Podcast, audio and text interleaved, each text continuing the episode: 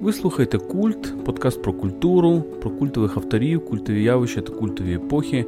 З вами Тетяна Огаркова та Володимир Єрмоленко. Вітаємо!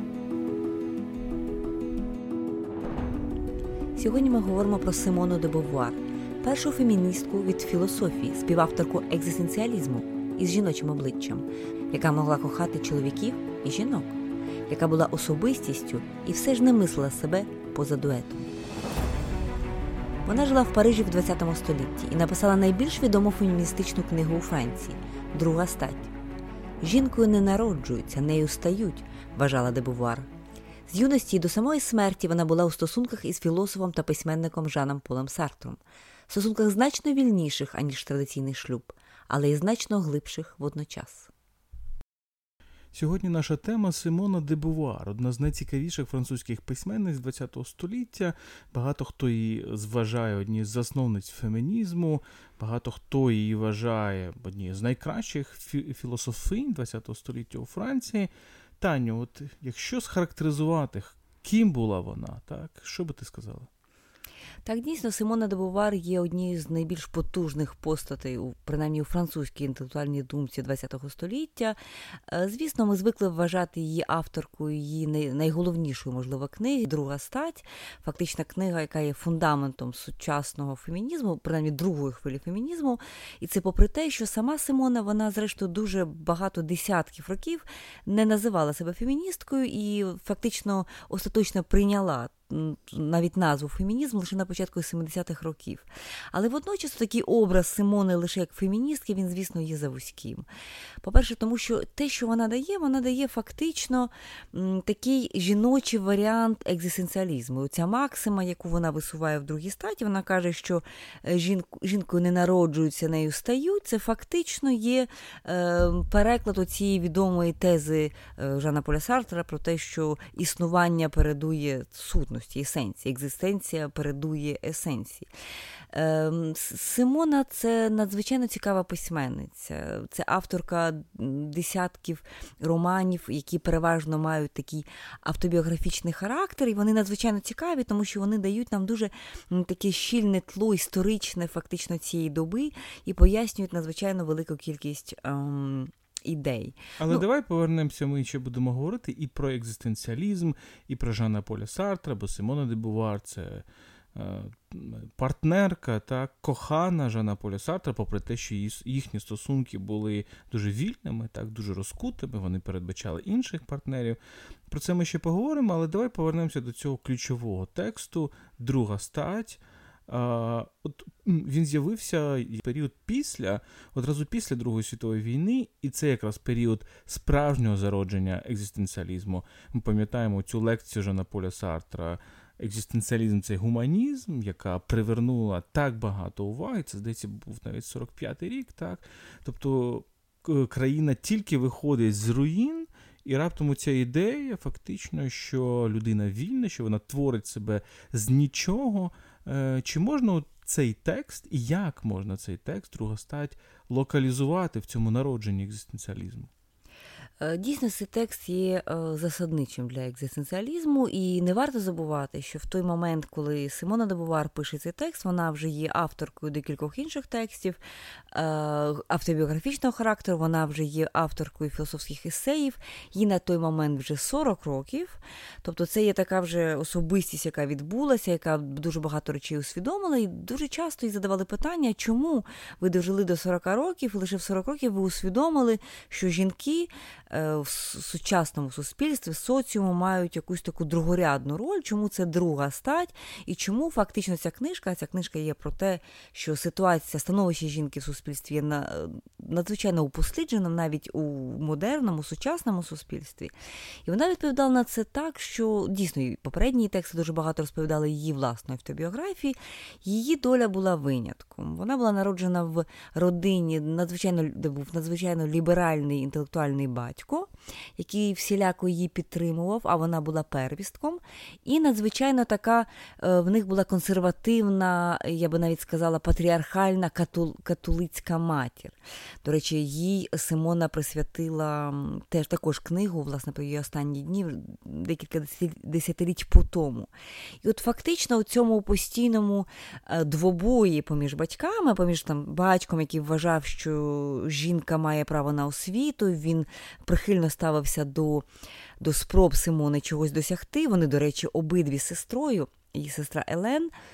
Вони відвідували католицьку школу, так, але згодом е, Симона зважилася на на вступ до вищого навчального закладу. Вона була, по-моєму, дев'ятою жінкою у Франції, яка отримала вищу освіту в Сорбоні. Тобто вона була в першій десятці, скажімо, жінок, і так само з цим відомим державним конкурсом агрегасьйон, який здала вона разом із Сартом, трохи пізніше за нього, хоча в неї були з першої спроби кращі результати, але зараз не про те. Але вона була однією з перших жінок от з того покоління, які змогли скористатися власне цією свободою. І ті вибори, які вона робила для себе, там ще була сімейна історія про те, що е, родина їх не мала великих статків. Відповідно, великого приданого, чи як це називалося в той час в неї не було, і це давало їй також свободу. Вона могла не думати про шлюб. І оцей її вибір так, Вже під час роману вони були молоді, було по 20 років за Наполісартом, коли вони зустрілися, і ця яскрава історія кохання відбувалася поміж ними. Оцей вибір ніколи не виходити заміж і ніколи не народжувати дітей. Вона його зробила дуже рано і, власне, в ім'я цієї такої власної свободи. Але водночас вона прекрасно розуміла, що зовсім не такою є доля більшості жінок. Е, в тогочасному суспільстві. І повоєнні роки, от власне, 49-й рік, рік виходу книжки, він не є випадковим.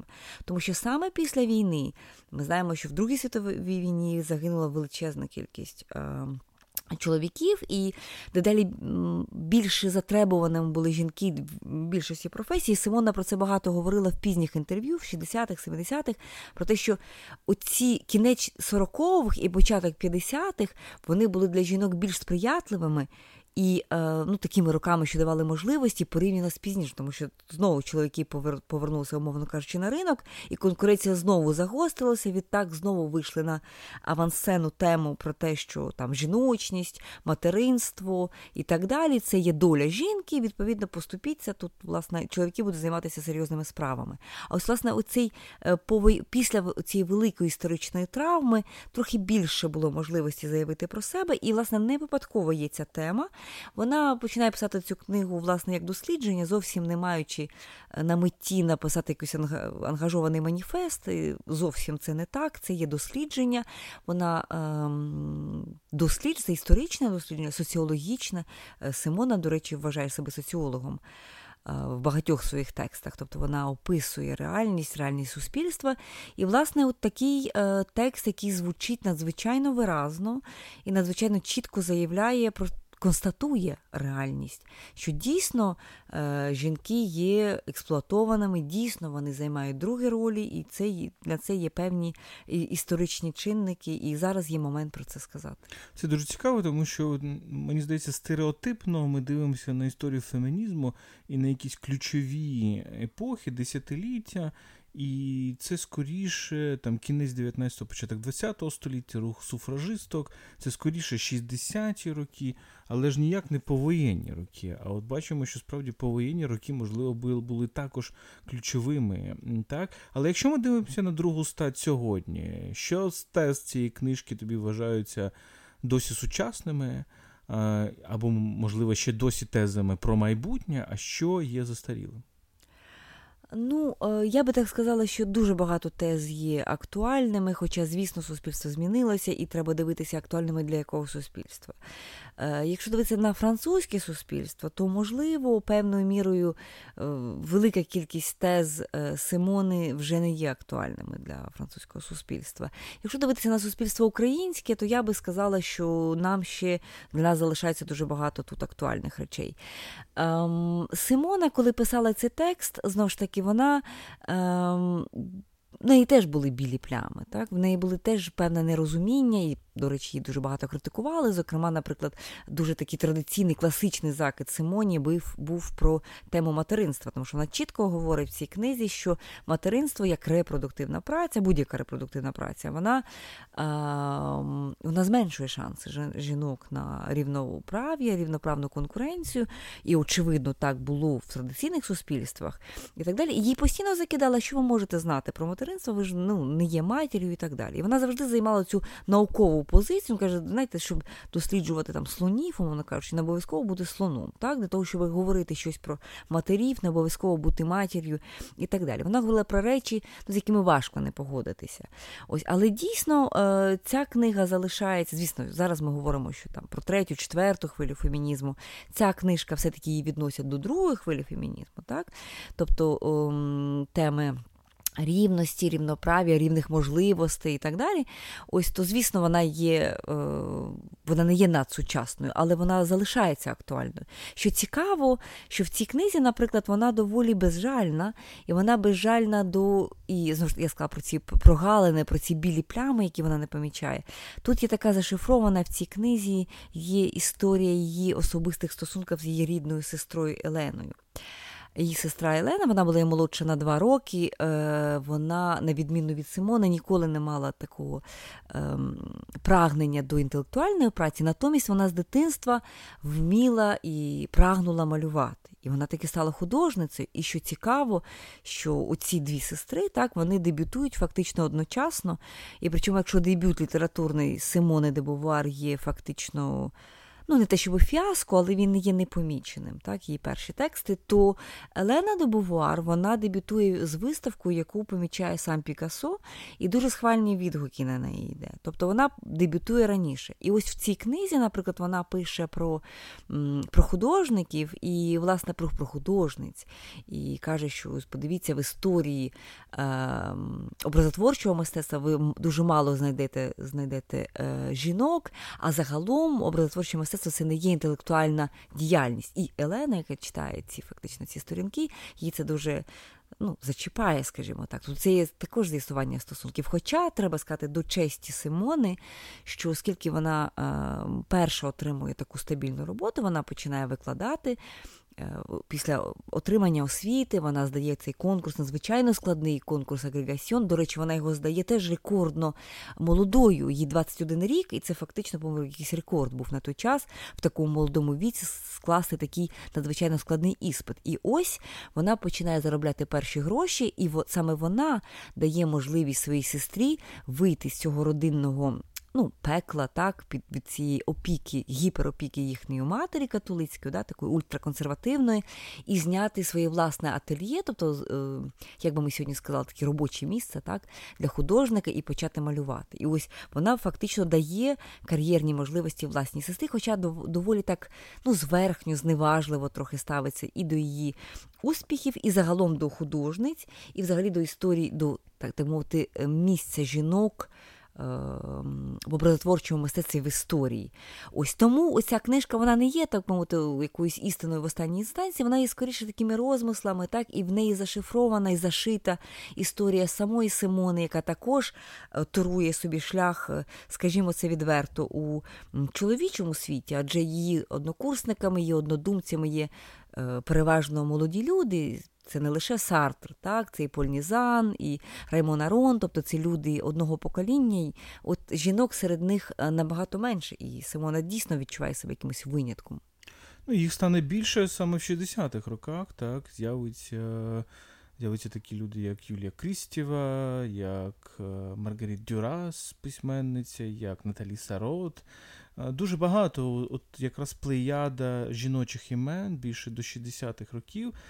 І потім, наприклад, я згадую такі прізвища, як Сільвена Гасанські, яка була а, пов'язана любовними, в тому числі стосунками з Жаком Деріда, і, якщо не помиляюсь, народила від нього дитину, якраз написала книжку про материнство. так, І така була відповідь, в тому числі Симоні Добувар, але це було, якщо мені не зраджує пам'ять в 80-х роках.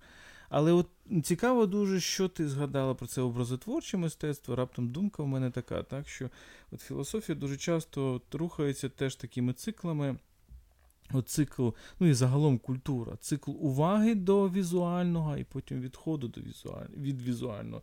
Тому що в екзистенціалізмі у Сартра, наприклад, не так багато рефлексій на на тему там, художників, мені так здається. так? Тобто не так багато цього діалогу з візуальним, але можливо ще треба цю тезу перевірити. От я згадую, знаєш, які у нас е, який у нас стереотип про екзистенціалістів. Це люди, які сидять в кафе, в кав'ярнях, вони п'ють каву. І це такий образ такої буржуазного Парижа. так, і Справді, ця локація, там, якщо локація Гайдегера це Шварцвальд, це якісь Е, селянські ліси, якісь гольцвеги, тобто е, стежки, якими ніхто не ходить, то е, Сартр, який до певної міри відповідає Гайдегеру, так, який продовжує до певної міри дуже багато Гайдегерів думок, а його локація це центр Парижа. Так, Це Сан-Жермен-де-Пре, це оце знамените кафе.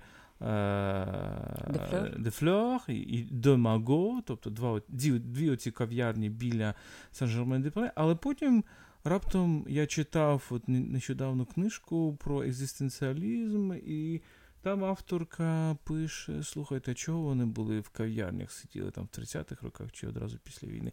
Тому що Симона та сама вона знімала кімнату, а кімната була неопалювальною. Єдиний шанс тобі зігрітися і нормально працювати це справді йти в кав'ярню, замовити одну каву, другу, третю, курити сигарети, але там принаймні тепло. Та? Тобто це не зовсім не зовсім буржуазне таке життя. Не, не зовсім через буржуазне життя вони опинялися. Є велика кількість уже з часом з'явилася велика кількість документальних фільмів. Ну, починаючи з кінця 60-х, 70-х, знімали фільми документальні, тобто з е, з реальними діалогами з із Сартром і, і Симоною Дебувар. І мене теж вразило, наприклад, інтер'єр Сартрової кімнати, його спальні. Це надзвичайно скромне помешкання. Так? Його балкон, який виходить на цю Монпарнаську башню, це звичайна паризька квартирка. так? Тобто вона не там не жодним чином це не палац, це не якесь там буржуазне житло, жодним чином. Е, так само Симона, е, вона все життя е, заробляла сама собі, так, на хліб, до речі, так, тут треба сказати, що от оце ем, викладання, яке було її хлібом, і вона, до речі, дуже пишалася тим. Що вона є такий викладач з великим стажем, але не варто забувати, що доволі швидко вже в 30-х роках, на початку 30-х років, її заборонили займатися викладанням. Тобто фактично відкликали ліцензію. За що? Зато її звинуватили і мали всі підстави в Е, в тому, що вона мала роман з неповнолітньою дівчиною. І оця історія так, у цих лібертінажу, тобто історія відкритих і дуже зухвалих таких еротичних сексуальних зв'язків з учнями і ученицями, цього було дуже багато. Ось І е, батьки одні з, з дівчат написали скаргу, відповідно, вона з того моменту не могла викладати, а відповідно вона мусила заробляти собі на хліб саме. А, саме письменницькою працю. І це їй більш-менш вдавалося. І, до речі, було немало років, до речі, до честі Симони сказати, коли вона фінансово підтримувала і Сартра, і також е, цілу когорту його молодих коханок. Це теж е, правда. І... Розкажи, будь ласка, про цей світ, цей. Любовний, амурний, еротичний світ пари Симона Дебувар, Жан-Поль Сартр. Це дуже екзотичний світ, як мені видається, для для, для нас, та, для наших сучасників, тому що це був по-перше, це був союз, їхня перша зустріч, це була це був звичайний роман, так, це були сильні почуття, це був еротичний зв'язок. Але дуже швидко вони е, дійшли до такого пакту, до такого договору, що е, в цій історії не буде ані шлюбу, ані стосунків там власності, привласнення. Це будуть відкриті стосунки любові, так, як Сартер називав це якоюсь там важливою любов'ю, яка не виключає деяких менших історій. І вони залишилися вірними цьому договору, який вони заключили в свої 20 з чимось років, упродовж фактично до смерті е, самого Сартра. І у нього були коханки, і у неї були коханці і коханки. Подеколи ці молоді люди переходили від однієї до іншої. От, Наприклад, дуже яскрава історія, і ця історія, до речі, яка пов'язує Сартри Бувар з Києвом. Це історія, їхня любовна історія з сестрами Ольгою і Вандою Козакевич. Це були дві молоді жінки, народжені в 15-му році в Києві, в родині е, француженки польського походження і е, білоруського іммігранта в 15-му році, тобто до революції. Потім родина емігрувала, і ці дівчата вже ходили в школу в у Франції, в Руані, тобто на півночі Франції. І спочатку Ольга була студенткою, тобто ученицею ще навіть е, Симони. Ось, А потім за декілька років е, вона була ученицею Сартра. І фактично Ольга була великим коханням Сартра. Е, по-перше, спочатку Симони, перепрошую, в них були близькі стосунки, а потім і Сартр був в неї дуже закоханий.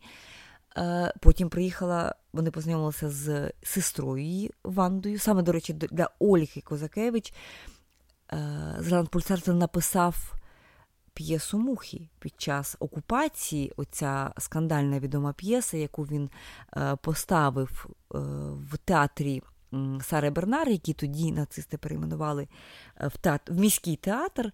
От чому чому він написав цю п'єсу? Він хотів, щоб вона зіграла там головну роль. І, до речі, це так і не сталося, тому що її відмовив режисер. Ось обидві мали і Ольга, і Ванда мали такі театральні амбіції. Е, Ванда також мала історію з Камю. До речі, одна з причин, ми про це вже говорили. Розходження Камю і Сартра було в тому, що Ванда не відповіла взаємність. Ванда, це вже сестра Ольги, не відповіла взаємністю на почуття Сартра і була деякий час закохана в Камю.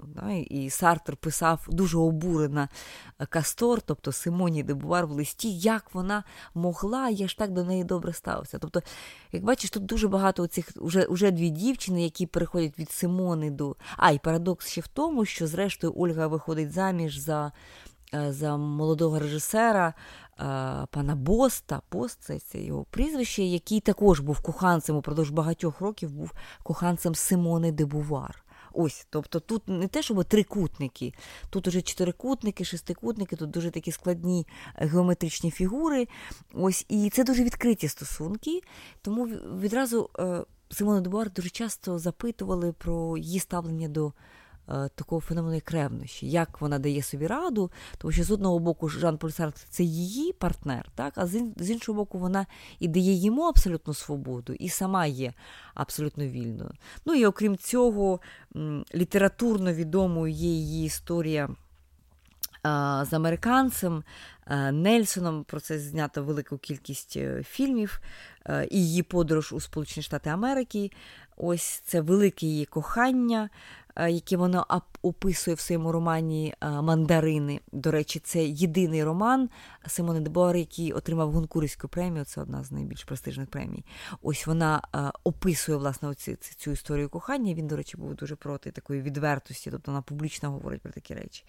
Ось це також відбувається під час її стосунків. Це відкриті стосунки, які дозволяють будь-які форми лібертинажу, от, але при цьому є залишається вірність. так?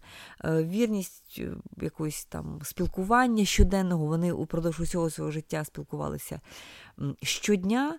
І ну, важко собі уявити, наприклад, людину більш нещасну, ніж Симона Дебувар в 80-му році, в той день, коли помирає Сарт. Та? І, власне, коли, наприклад, відбувається його похорон, саме вона от відіграє цю роль дружини та, то, або жінки його ось в цій е, поховальній процесії. Ну так, і ці похорони насправді були. Я не знаю, чи були колись у Франції так ховали інтелектуала з таким натовпом людей. Е, здається, це тільки з Віктором Гюго відбувалося, але я, можливо, помиляюся. Але дуже цікаво, так, оці дві дівчини з Києва, Козакевич, так, так. Ольга Іванда, насправді в самому серді екзистенціалізму були. Ми насправді мало про це знаємо. Дуже цікаво дізнатися, що далі відбулося, яка яка далі була доля цих цих е, людей, цих жінок. А що ще створив Симоне де Бувар? Ти можеш, от на що ти можеш сказати? Що, на твою думку, окрім там другої статі цього роману Мандарини, що, на твою думку, варто читати, варто знаходити? Ну, по-перше, є її перший твір, який називається Лямвіти гостя. Так? Е, це такий дуже ну, я вже говорила, більшість текстів Симони вони цінні власне цією силою рефлексії, але вони мають цю автобіографічну матерію. Це такі тексти, крізь які ти входиш власне, от в ту історію. Вони переважно автобіографічні. Власне, в гості описана історія, власне, оці цих цих любовних трикутників, в тому числі, і там також фігурує Сартр, і власне історія стосунків, історія осмислення цих стосунків і так далі. Окрім цього, цікавим є е, от є американський текст Америка День за днем, де вона це доповідає, розказує власне свої американські подорожі. Це теж нестандартний такий її текст, який вартий уваги, тому що він не схожий ні на що інше. І е, дуже от мандарини, які я вже згадувала, і е, трохи такий е, парадоксальний і сумний, але водночас надзвичайно мудрий е, її текст про останні роки, останні місяці її матері, який називається е, Дуже легка смерть. Douce. Е, Симона разом з сестрою Еленою вони тривалий час супроводжували, доглядали власну матір. Вона була хвора на онкологічне захворювання. Відтак, це була дуже складна е, і болісна смерть.